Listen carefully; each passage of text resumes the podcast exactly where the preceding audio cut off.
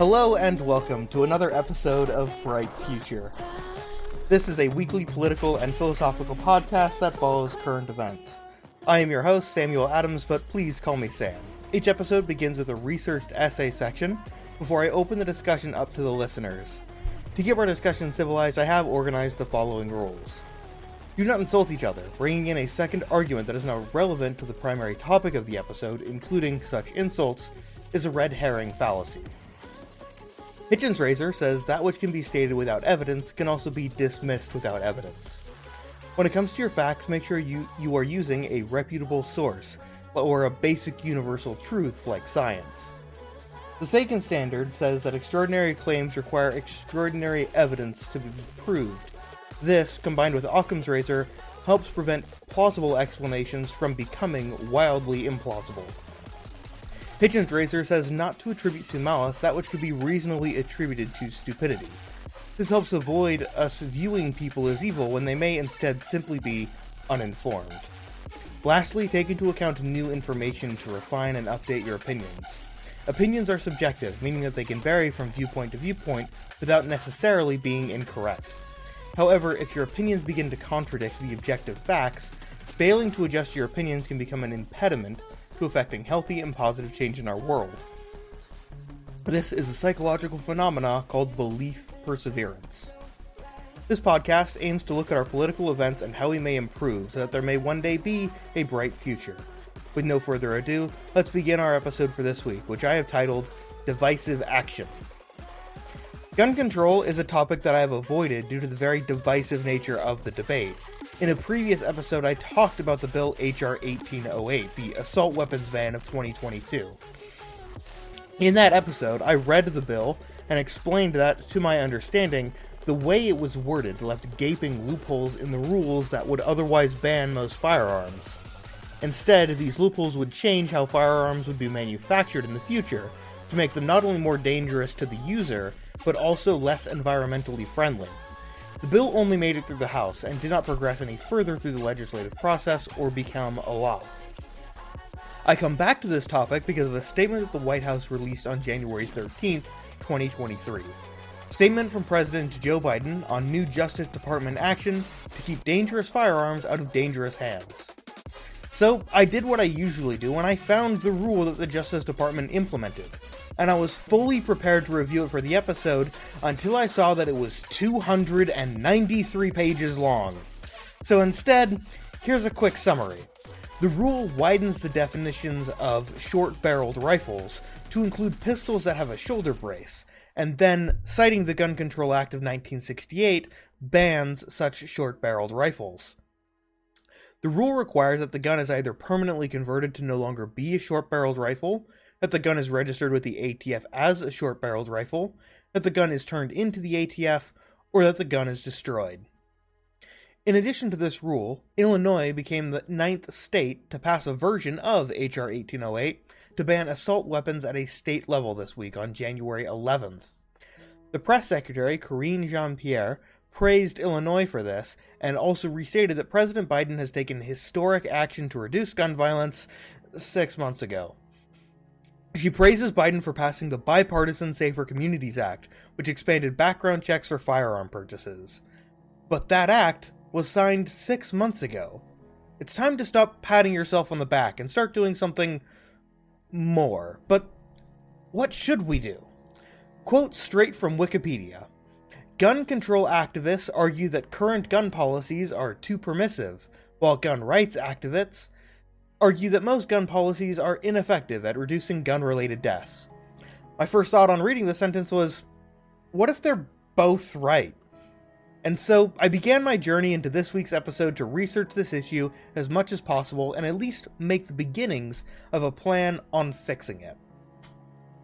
But while trying to research studies about this topic, I encountered a major issue paywalls. Nearly every time I tried to read an article or study, or read about a study itself, I kept getting blocked by various websites who told me to either pay them a monthly subscription or to go elsewhere. This paywall block prevented me from being able to do my own research about the situation. Since most of these studies were done by private corporations, they do have both the right and the ability to put up these walls. But what if I could find studies done by the government? And that's when I discovered another major issue, and a, the first major stumbling block in the path towards solving this problem. There is an actual law that prevents the Center of Disease Control and Prevention from using federal funding to study any kind of firearm related research. The most they've been able to do since 2001 is simply state how many deaths were firearm related in each age category. Using that limited data, it was discovered that firearms were the leading cause of death for children ages 1 to 19 in the year of 2020. Unfortunately, the CDC was not allowed to differentiate what types of deaths those were. Were they homicide, suicide, or accidental? Differentiating between these could be instrumental in finding solutions to this issue. If the biggest category is homicide or suicide, perhaps a law that adds a mental background check or psychological evaluation to gun sales would be a good idea. But if the biggest category is accidental, Perhaps we should instead implement a law surrounding the safe use and storage of firearms to prevent such accidents. However, these issues are only for studies done in the United States.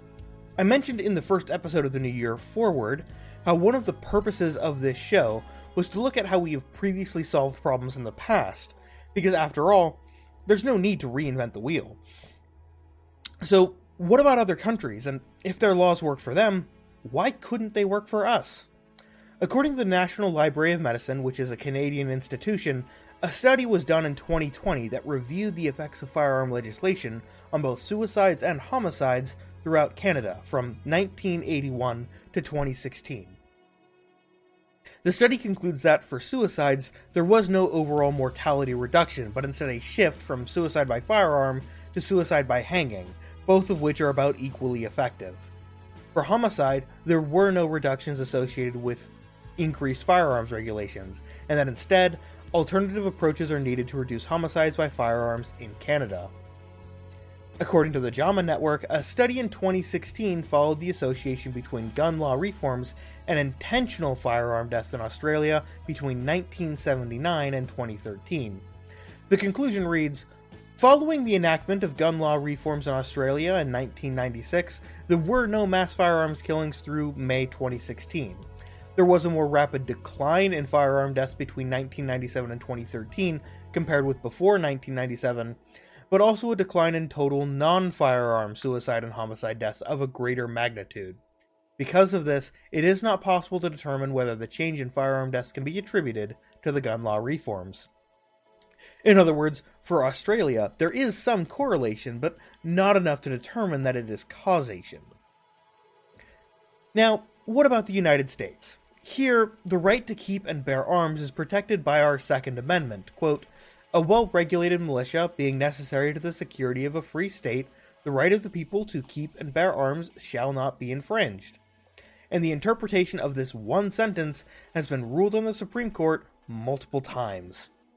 In 2008, in District of Columbia versus Heller, the Supreme Court ruled that the individual right to possess a firearm is unconnected with service in a militia, so you don't need to be in a militia to be able to own a firearm. In 2010, the legal case McDonald versus Chicago, the Supreme Court ruled that the Second Amendment is incorporated, so it does not just apply to federal laws, but also prevents states and cities from passing laws that infringe on the right to bear arms. In 2016, Caetano versus Massachusetts, the court ruled that the amendment applies to all bearable arms, even those that were not in existence at the time the amendment was first created. In other words, the amendment applies to modern firearms, not just muskets. And lastly, in 2022, the New York State Rifle and Pistol Association Incorporated versus Bruen. The court ruled that the Second and Fourteenth Amendments protect your right to carry a handgun for self defense outside the home without requiring a license. This ruling also struck down the state of New York's licensing requirement, stating that it was unconstitutional. However, the Supreme Court also ruled that the Second Amendment is not unlimited. Quote from Justice Antonin Scalia It is not a right to keep and carry any weapon whatsoever in any manner whatsoever and for whatever purpose.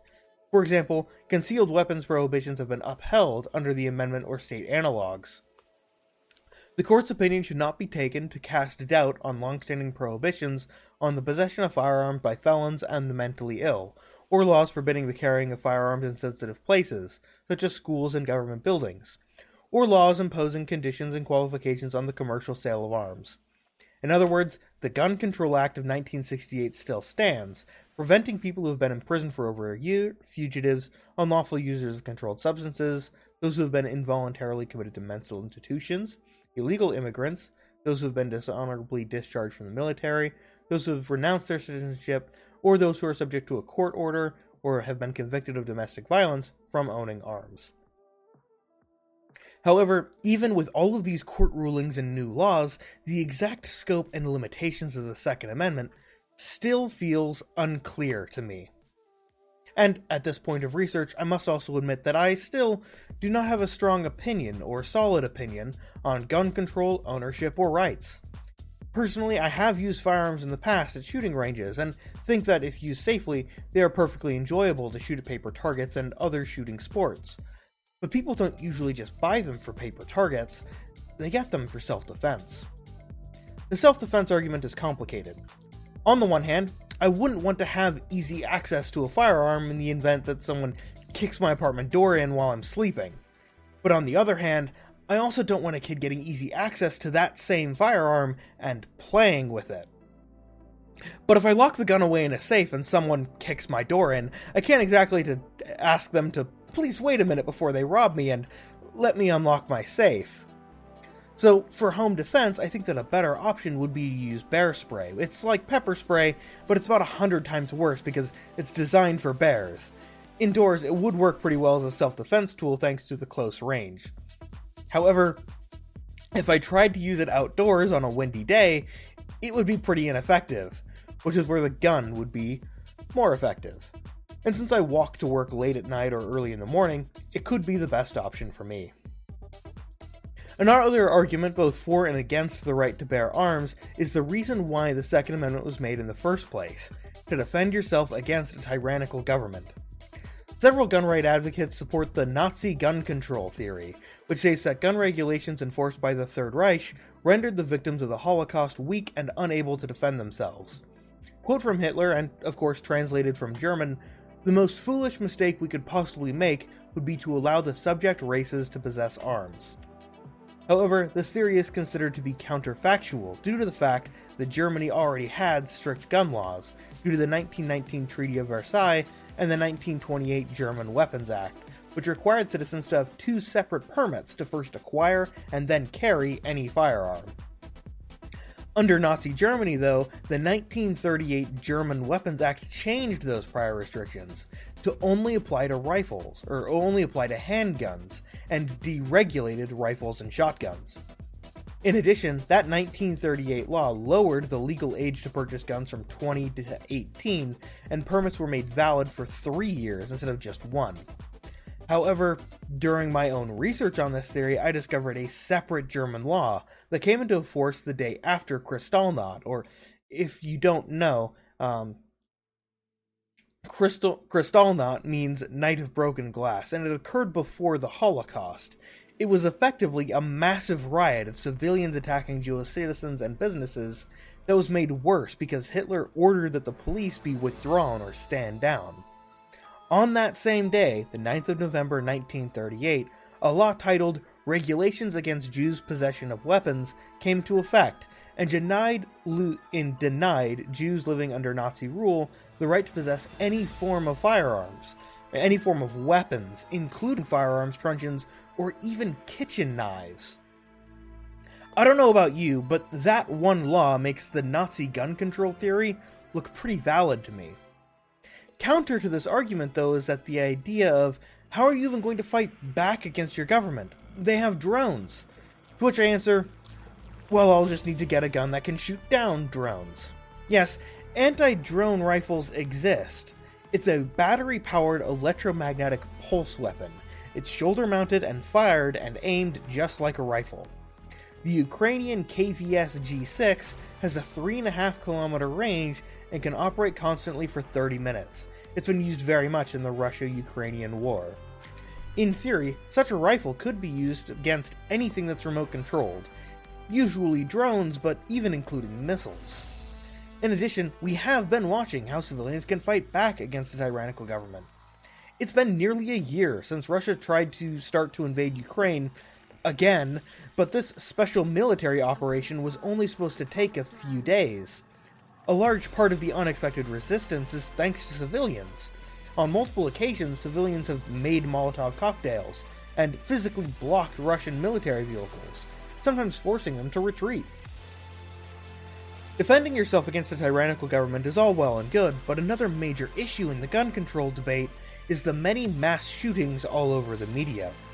However, I ran into an issue while researching this argument almost right away, there is no fixed definition of a mass shooting. For this episode, I will think I think I will stick to the most recent definition from the National Institute of Justice. It defines a mass shooting, a mass public shooting, as an incident in which at least four victims are killed with firearms in a single event, and the murders are not attributable to other underlying criminal activity or commonplace circumstance like armed robbery. According to the National Library of Medicine, the Canadian institution using this definition, nearly a third of all mass shootings between 1966 and 2012 all occurred in the United States. However, in the same study, it showed that almost all of the shooters in the United States cases were mentally ill. In addition, while such public attacks have tripled since 2011, the overall rates of homicide and gun violence have dropped significantly in the past 20 years. These mass shootings are generally used as the primary argument for gun control. In an effort to lower mass shootings, several states and the federal government have made attempts with varying success to ban assault weapons, most recently on January 11th, Illinois. However, according to the National Institute of Justice, 70% of mass shootings in the United States used handguns, and semi automatic rifles in 25% of the cases. An earlier study done a few years earlier by James Alan Fox and Emma E. Fridel similarly concluded that, quote, rather than assault weapons, semi automatic handguns are the weapon of choice for most mass shooters. Clearly, banning assault weapons to stop mass shootings is a flawed argument, and it gets even more flawed when the definition of assault weapon changes between person to person, state to state, and law to law. The definitions of various terms really matter when it comes to this debate. The most common term tossed around is assault rifle, which is generally attributed to Adolf Hitler for the use of the Sturmgewehr 44, or the STG 44, during World War II. According to the German intelligence at the time, most firefights took place at a range of less than 400 meters, and most of their existing rifles were overpowered and slow for that kind of range. So instead, they designed the STG 44, which could change its firing mode between single shot and fully automatic and had an effective range of 400 meters. According to the United States Army, assault weapons are defined by these same characteristics. Be capable of selective fire, meaning it can switch between single shot, burst, or automatic. Ammunition needs to be supplied from a detachable box magazine. It needs to have an effective range of at least 300 meters. But legally, a rifle sharing all of these same characteristics are instead defined as a machine gun, which are tightly regulated. In addition, the term assault rifle is often confused with assault weapon, and to make things even worse, assault weapon has multiple different legal definitions, usually including many semi automatic rifles that are not classified as assault rifles. Many people also confuse assault rifles with AR 15s. After all, AR stands for assault rifle, right? No, it stands for Armalite rifle, after the company that designed it. In addition, the civilian variant, 15, is semi automatic only. It's not capable of selective fire, and therefore is not defined as an assault rifle, but is defined as an assault weapon. With all of these conflicting definitions, who can blame the massive divide on opinions in gun ownership, or the extreme complexity of these issues? So, the following outlines a plan that I came up with to try and come to a definitive answer on gun control. I should preface this by saying that it is purely my opinion based on the research that I have outlined so far in this episode, and the wording I use to describe it is in the first person. Even though technically it doesn't have to be me carrying out this plan, just someone in a political position of power. The first thing I would do would be to clarify the murky definitions surrounding the argument. If we can't agree on what our terms mean, then we wouldn't be able to understand each other, much less research and address this issue. With clear definitions, I would lift the CDC's restriction on using federal funding for research. A problem with many of the studies that I referenced earlier is that they all start with a hypothesis or other preconception, instead of just going in blind. We need clear, unbiased studies with extensive data to effectively find what kind of legislation works and what does not. I want data broken down by state, age group, type of weapon used, whether it was homicide, suicide, accident, whether it was premeditated, and any other detail you can think of to be able to get an exact grasp on how previous legislation has affected gun violence and crime involving firearms. Once we have clear, definitive data on what works and what does not, then, and only then, can we start drawing conclusions on drafting effective legislation. As for legislation, we would need a new law that overrides all previous firearm laws. Because the definitions regularly conflict with each other, the legality of certain weapons can be very confusing. Considering that the right to bear arms is a right and not a privilege, these laws should be very clear and have constant, stable definitions. After all, everyone should be able to have a solid understanding of their rights and how far those rights extend. I mentioned earlier that the Supreme Court ruled uh, that the Second Amendment covered all bearable arms, and my first thought was, well, I can bear an RPG. Is that covered? Clearly, the right should probably not extend that far. This would need to be a blanket law that recovers some of the common sense action that other laws have, restricting firearm access to felons and other such high risk groups. However, depending on the data found by the CDC, other restrictions may be wise as well, adding things like extensive background checks or possibly even a mental evaluation prior to purchasing a firearm could help reduce the risk of homicides or suicides by firearm.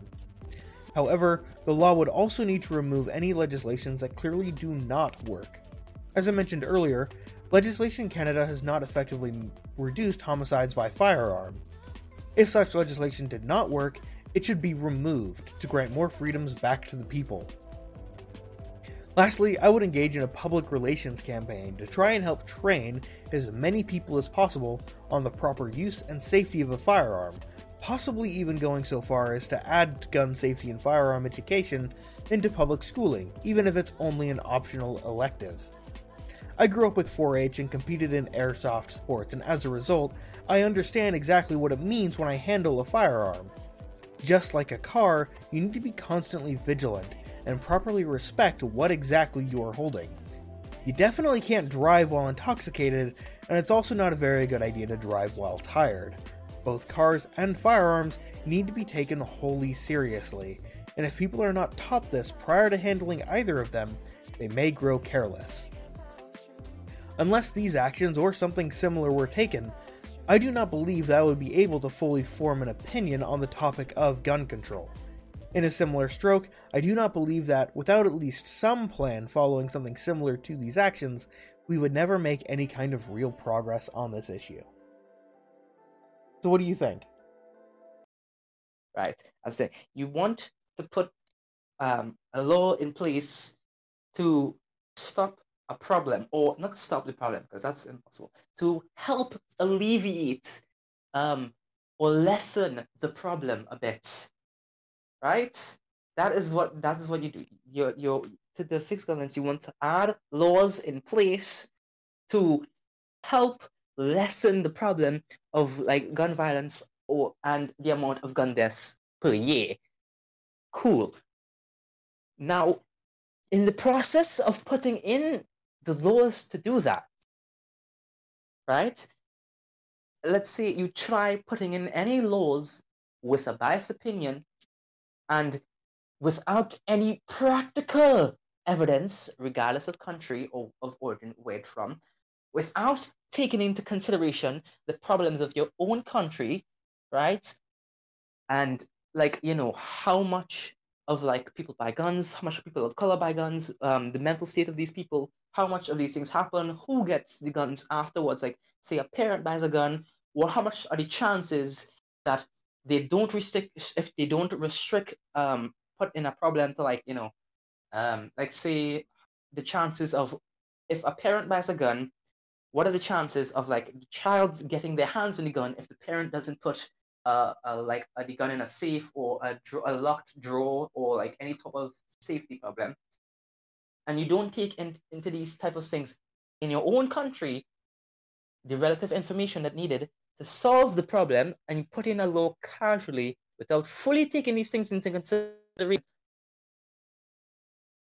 How long are you willing to keep the law in place right to get new data right?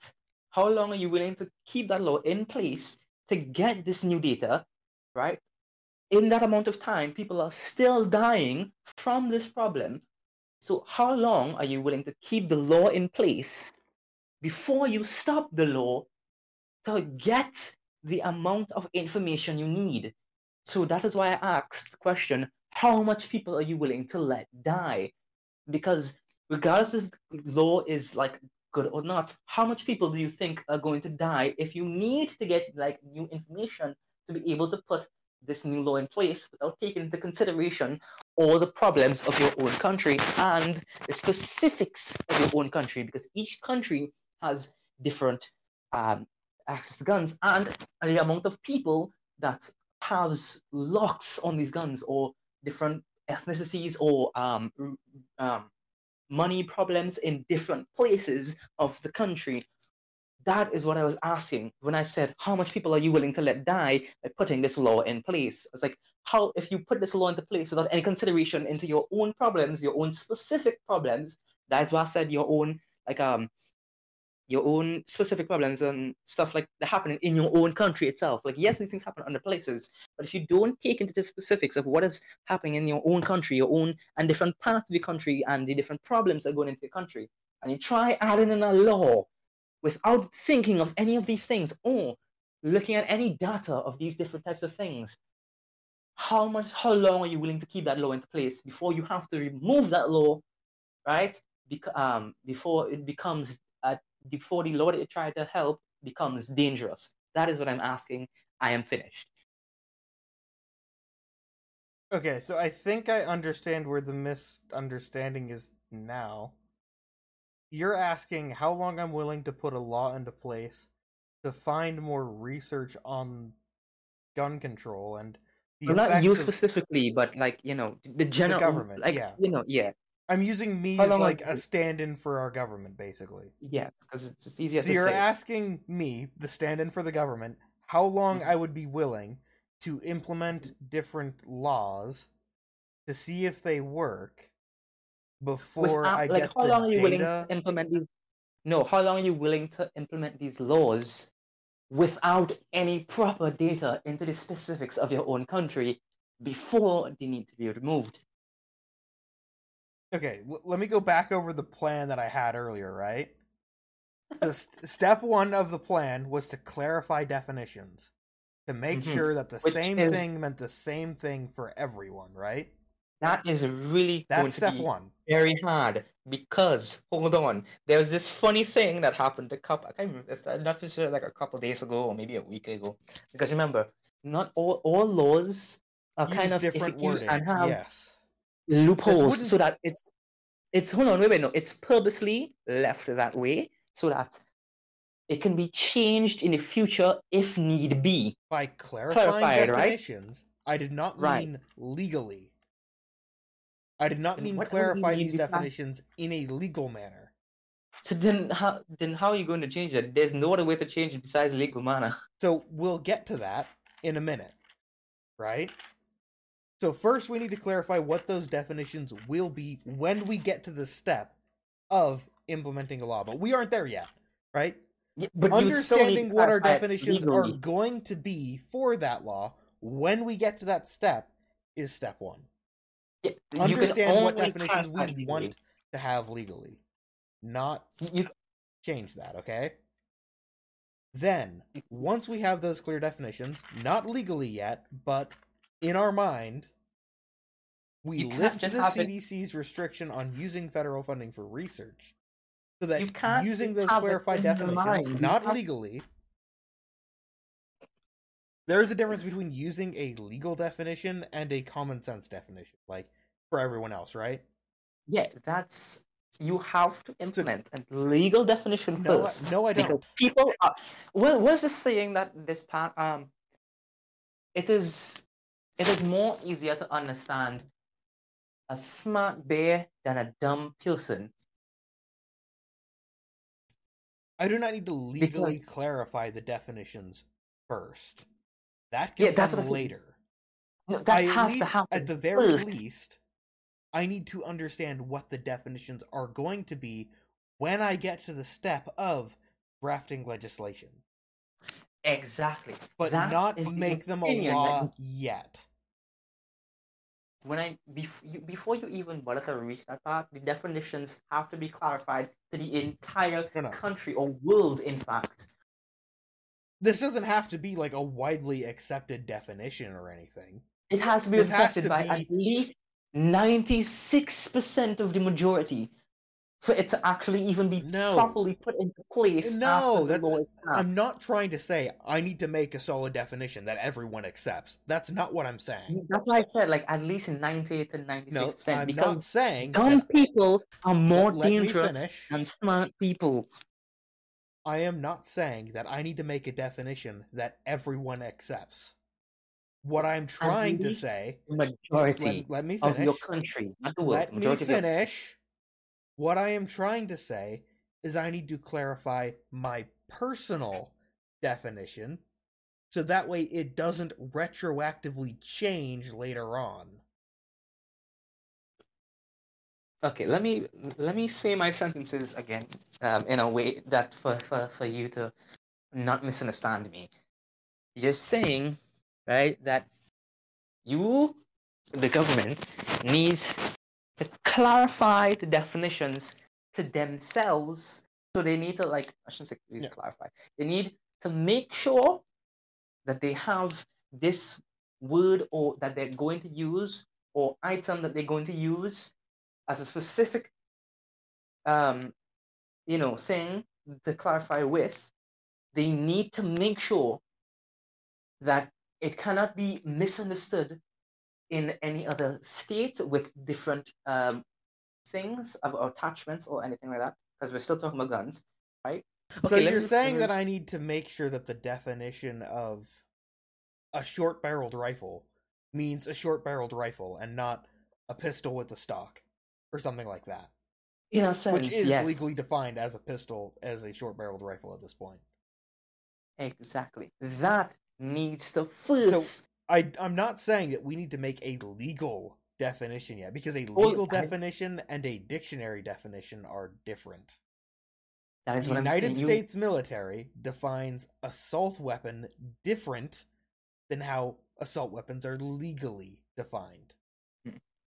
Exactly. So I don't need to make a legal definition. I just need a definition that I can use later.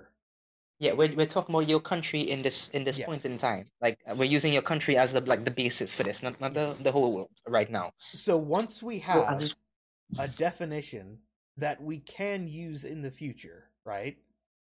Then we start researching as much information as possible about previous things that happened.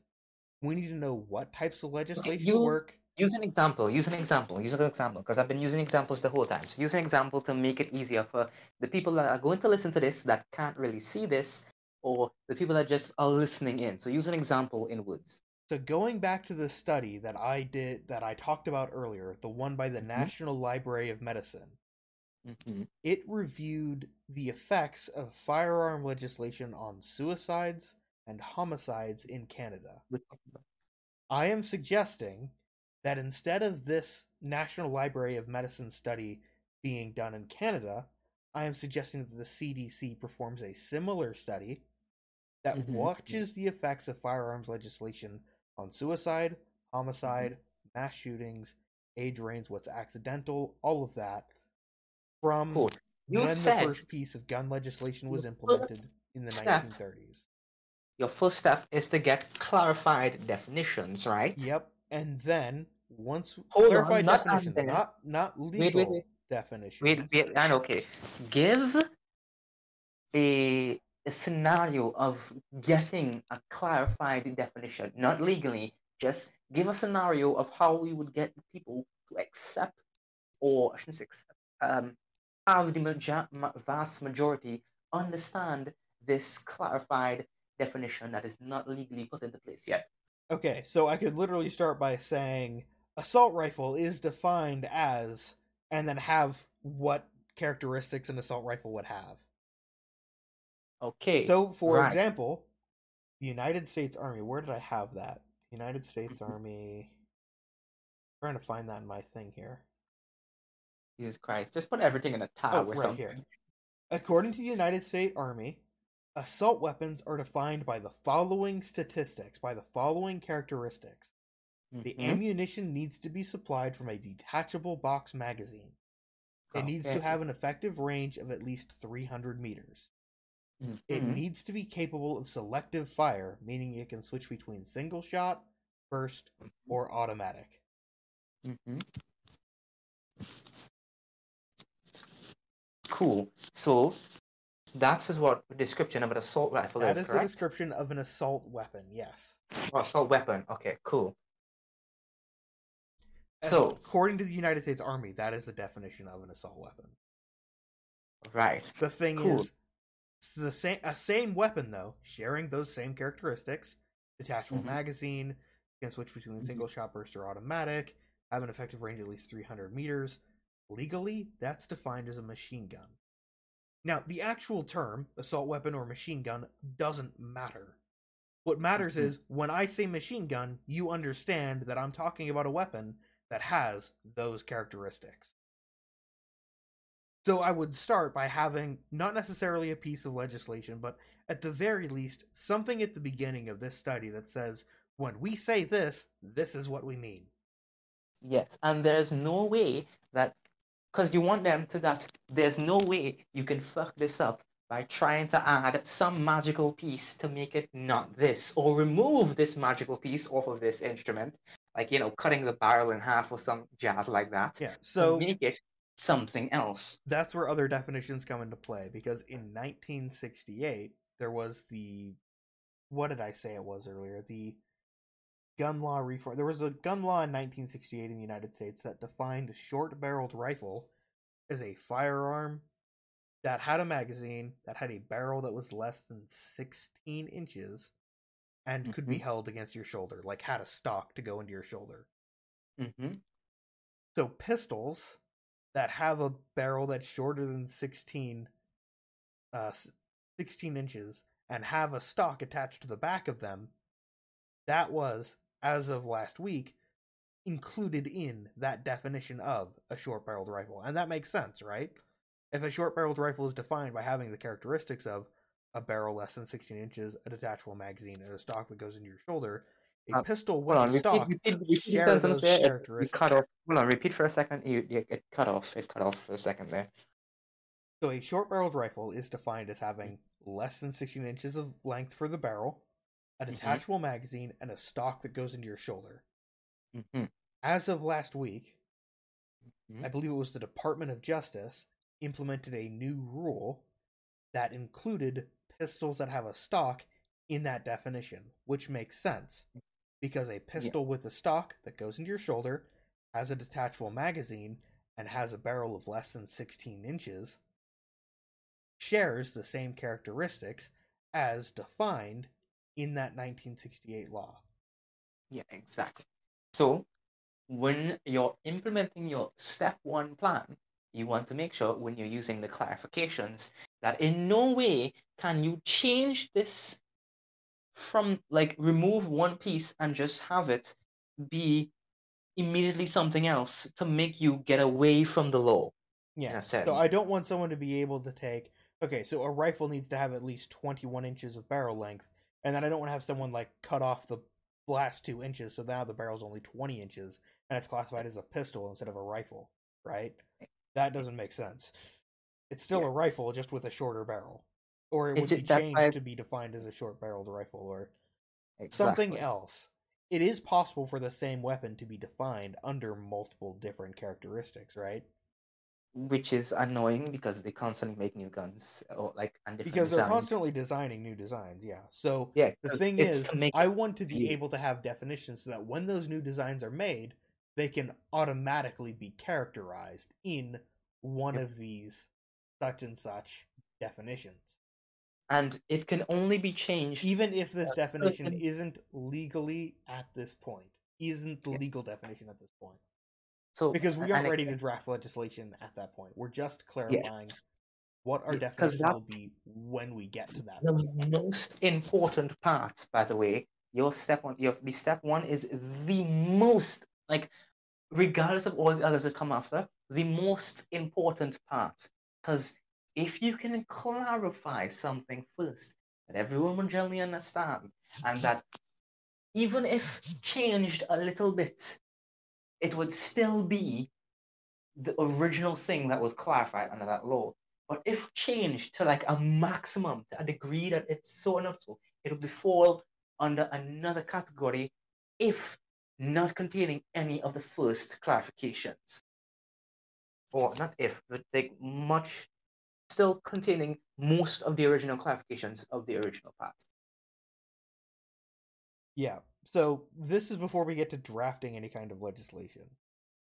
Yeah, as long as you clarify first, as long as we much- not- it makes things much more easier. We aren't applying this to previous laws yet. We're just saying this is what we mean when No, we no, that yeah, this. that's that, that's what I'm saying. Like, but but that makes it much more easier to define anything that goes on from the forward part, because then it will be much easier to yeah. put, um like get the laws in place in the first place because you have already defined it to like a point that it now if if they change it to a maximum degree, it now becomes something else under a new law, if no longer containing the original characteristics of the clarification of the first law that you implemented. Yeah. So it wouldn't need to change the definition to fit the weapon. It would need to change the weapon to fit the definition or something like which would could be changed later on if needed be. Well, the definition shouldn't be changed later on. No, never, not the definition. I mean, like the law. The law I was talking about. Yeah, it the can law be changed itself can be changed. be. Yeah, if that's that's what be, that's what I said. add like, hey, this new weapon that doesn't fit into any of these previous categories and is incredibly dangerous should not be allowed or should have such and such restrictions on it. That could be Yeah. added in retroactively. For now, or if though, like more situations happen where someone needs more access to this law, you can give Yeah, slightly granted access to another law later, or but the up. problem- Yeah, but the next problem that I had was we can't use federal funding to research these things to yeah. That's that's why I keep what works, saying what doesn't. if something needs to fully be funded, it needs to be funded by, well, not fully funded by federal government. Like maybe like 20% of it can be federally funded if need if like the federal government needs something specifically on their side. of federal not- funding. No, like a study that is unbiased, so it doesn't go in with a hypothesis or anything. Again, if it's fully funded by the people, uh, it would completely be destroyed and wrecked inside and out. It needs some um, definitive power of law towards it. That's why anything that is none that is fully publicly funded, or um, absolutely always it's not goes wrong. publicly funded; it's federally funded. There, there is a difference because if it's publicly what I'm- funded, that means that large corporations, like say a corporation that makes firearms, could pay money to the could donate money to the study to skew the results, right? That is why I'm saying it still needs so it to needs be. to be federally funded. So that That's way what I'm saying. It needs happen. to be no, because if it's fully federally funded, then the government can put their fully federally fe- fe- fe- fe- fully federally funded opinion onto it. Jesus Christ, why is that so hard to say? Remember, if you have No. one side that is fully giving something onto something else, then it is only to the fully funded side where the fully funded opinion Um, can come in. But what if the federal government doesn't have an official opinion on gun control? If the hold on, repeat that sentence. If the what? What if the federal government doesn't have an official opinion on gun control? If the federal fed fed fed, fed, what the fuck? If the federal government does not have an official opinion on something, or not something, what am I saying? Gun control, right? Or gun It- violence, or whatever. yes.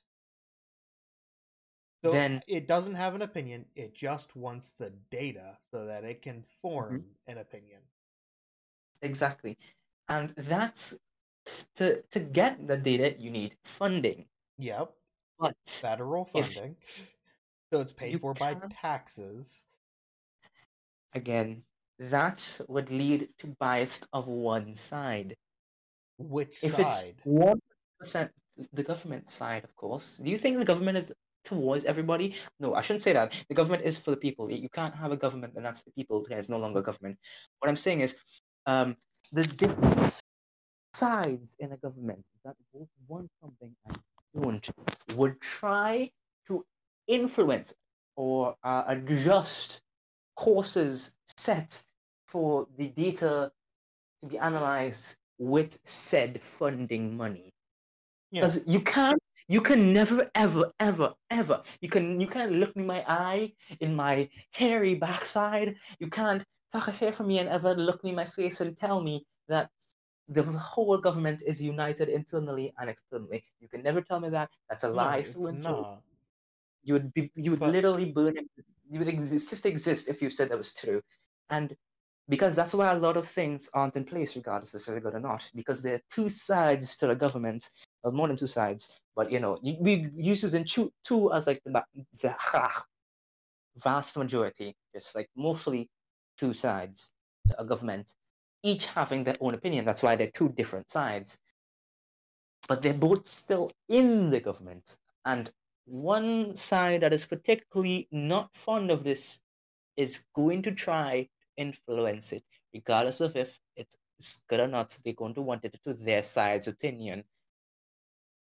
I mean, of course. Because but hold on, hold on, wait, wait, wait, one more thing, because you have to remember, regardless, even if um they did the data and okay, say um they got the, they got fully funded and the um information comes out, right? No biased opinions whatsoever. Cool. Information is fully just 100% facts and research and statistics of multiple classes. So that it's not like no one side, it's not like no one large class. It's class and subdivisions of what happens in each class of like, you know, race, um, gender, time, places, um, finances of the different problems that would occur with these different subjects. Correct? Cool. So you've gotten all that. I am going to tell you this because you know this has happened before. People will still take that and abuse that information to only fully one side. Because remember, not every single person is going to read that, regardless of if all the information is absolutely factual with every single thing correct and all the different possibilities, statistics, chances of different places, times, and religion, rel- religions and genders and all these different things. Somebody is still going to take that one small little part that is somehow in their favor and bullshit their way an entire universe of stories shouldn't even be possible. yeah, that's where one of the rules of my podcast comes into play. Yeah, um, uh, literally the, like the first one. Um, if it could be bullshit without evidence, then um, No, no. you can Occam's razor and the Sagan standard. Occam's Something razor, if- simpler explanations that make the least be- assumptions are most likely to be correct. And Sagan standard, extraordinary claims require extraordinary evidence. And if you have no evidence, then you know somebody could refute it without evidence. Cool. That is the thing. That is where the problem comes in. You you were stating it earlier, where um with the thing of like belief, as if someone just believes something so much, they would literally start making up things. the facts to continue Yeah, to believe exactly. Yes. And they would somehow, by the grace of God, start believing so hard that their words now be started be- that they put out now started become sounding real to some people. It's Well, like, when, I um, can't control someone to. I can't force someone to change their opinion, even if it is Exact- belief perseverance. is but I can, at the very least, get clear data that will help me form an opinion. yeah, you can get clear data, but I can at least get people- clarity on what I think should be done. Hold on.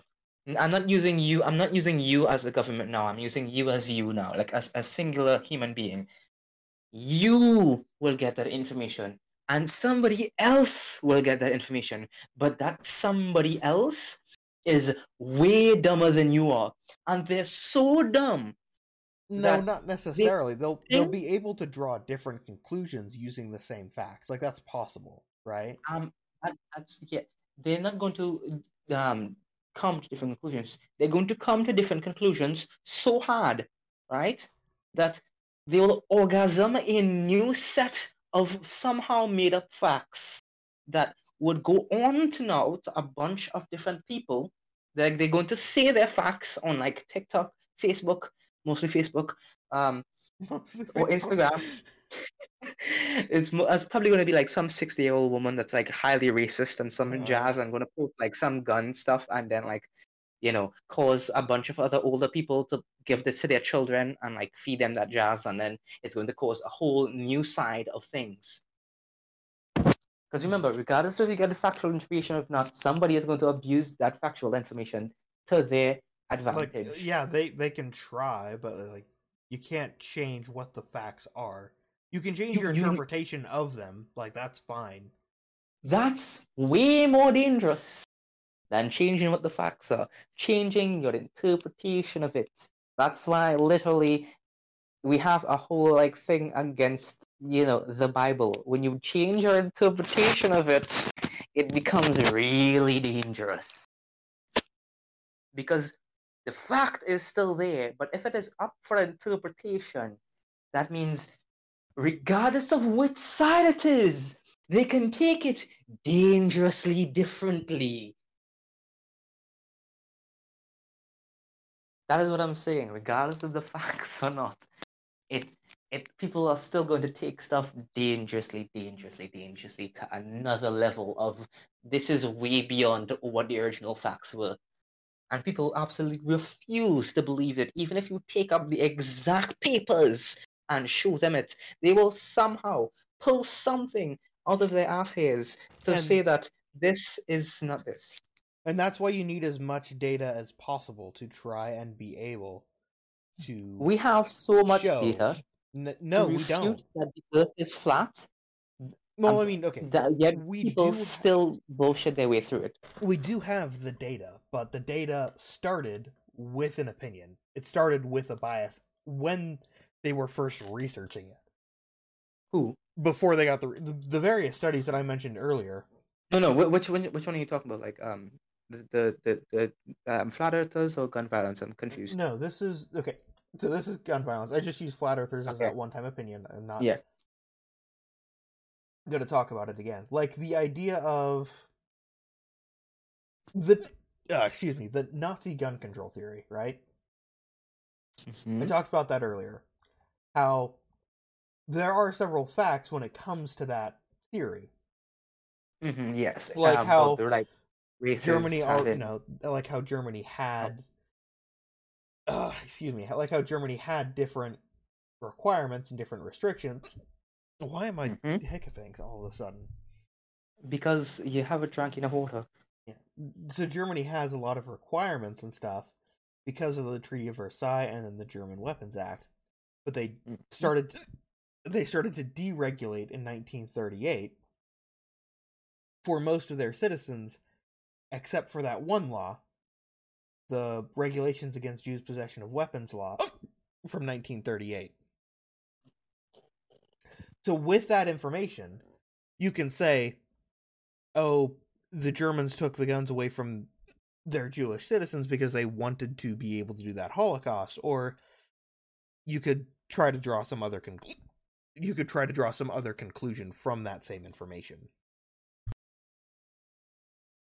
Exactly. People will, regardless of fact, or um, if like say 'Cause something happened. something I should have mentioned was the Nazi gun control theory is largely considered by the community, by the historic community as a whole, as usually considered to be counterfactual. They think that it's not Yeah, that's exactly the thing. Regardless of if it's like counterfactual and considered counterfactual by like the people that make the thing that's supposed to be counterfactual, like you know, like the people who research and study it, people will still be like, um, what Jesus Christ, people will still be like, oh my God, um, don't trust the government or don't trust this, um, they're all wrong and you can't find that stuff here because that's all lies. I mean, can't I tell me think that the Nazi gun control theory has legs. Like, I think that it might be a thing, but I also don't want to go thinking, oh, my government has it out for me just because they want to take my guns. I I'm don't think so, but- wouldn't think that. You wouldn't think that, but other people will. Other and people those could draw that same conclusion from this theory, which makes sense. Yeah, they Like, I can can see where that opinion can, can come from. They can withdraw your opinion, or they can withdraw just straight up going against the government because you know freedom. Because gun uh, gun ownership is a right; it's not a, a permission here. Driving a car, that's a permission, right? You have to have a driver's license to be able to drive a car, but you don't Yeah. have to have owning a gun is a right. You don't have to have a license for it. Yeah, which again, And is trying to take that away from people, one, can make people scared because of that Nazi gun Yeah, control because they theory. can think that but can No, also be like that, you're because, like, taking away the thing that I like to do. protects us like from Yeah. you you're literally taking away the thing that like allows us to fight back against if you're doing cruel things that's understandable but we don't want to take it away from the people because first of all that would cause an insurrection it would cause way too much more trouble than it's worth Yeah. What you want is to put this not to just like grab it from them and take it away let them willingly come near you and just kind of like hand you half of it in a sense You want to show like- them the data that doing this will help protect people. In a sense If that data just exists, but we don't know because we don't Yeah, have like, access don't to know- that data because that doesn't exist yet. Yeah that is what you'd want that is something so that's why i'm saying like it can't be fully um fe- fe- fe- fully fe- fe- god damn it Fully federally funded. yeah you say that five times fast now god damn Fully federally funded. Fully federally fund. Fully federally funded. Exactly. You see how hard it is to say Yeah.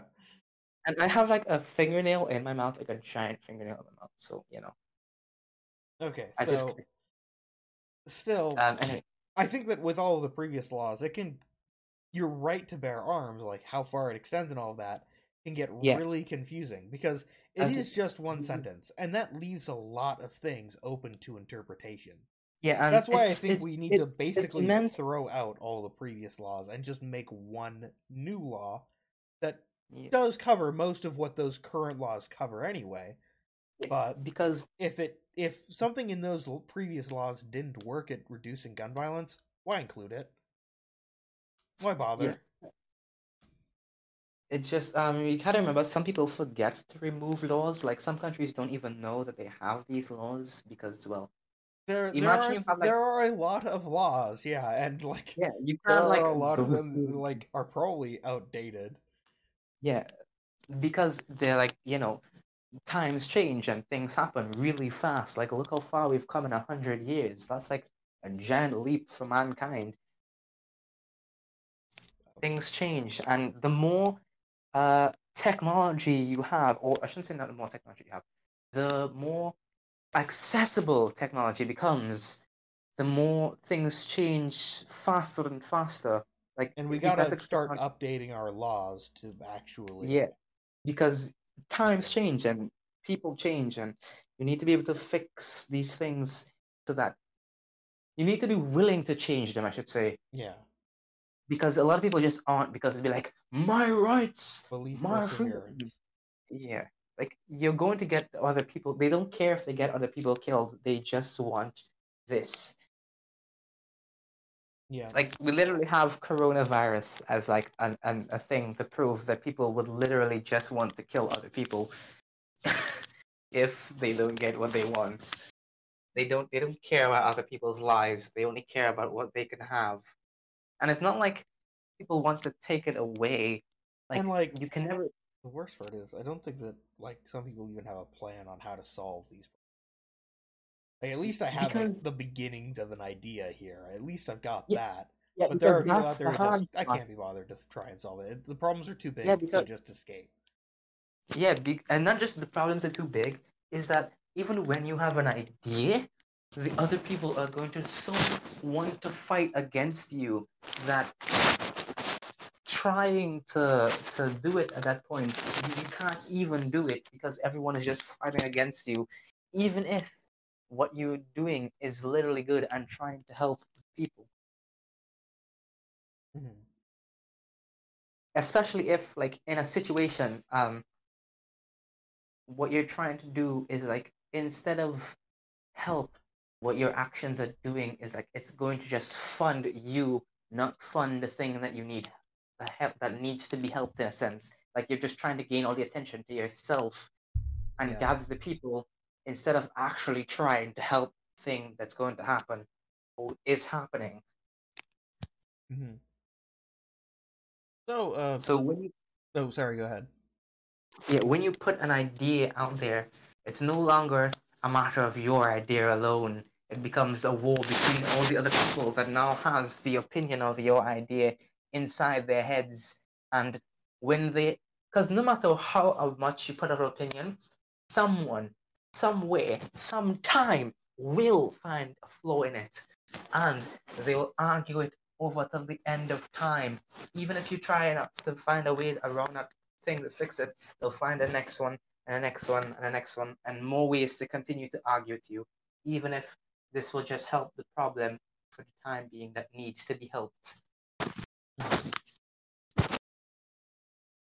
So, uh, check the description for more information, including the resources I used to build this episode. You can also join our Discord server to discuss these and other topics, as well as join in when these episodes are recorded every Monday at 7 p.m. Central. If you would like to support the show or spread the word, I have a merch store full of items that show off both this show's logo and the icons for individual episodes. As always, thank you for listening to this episode of Bright Future. These episodes are released every Tuesday at 6 p.m. Central. So I'll see you back here next week.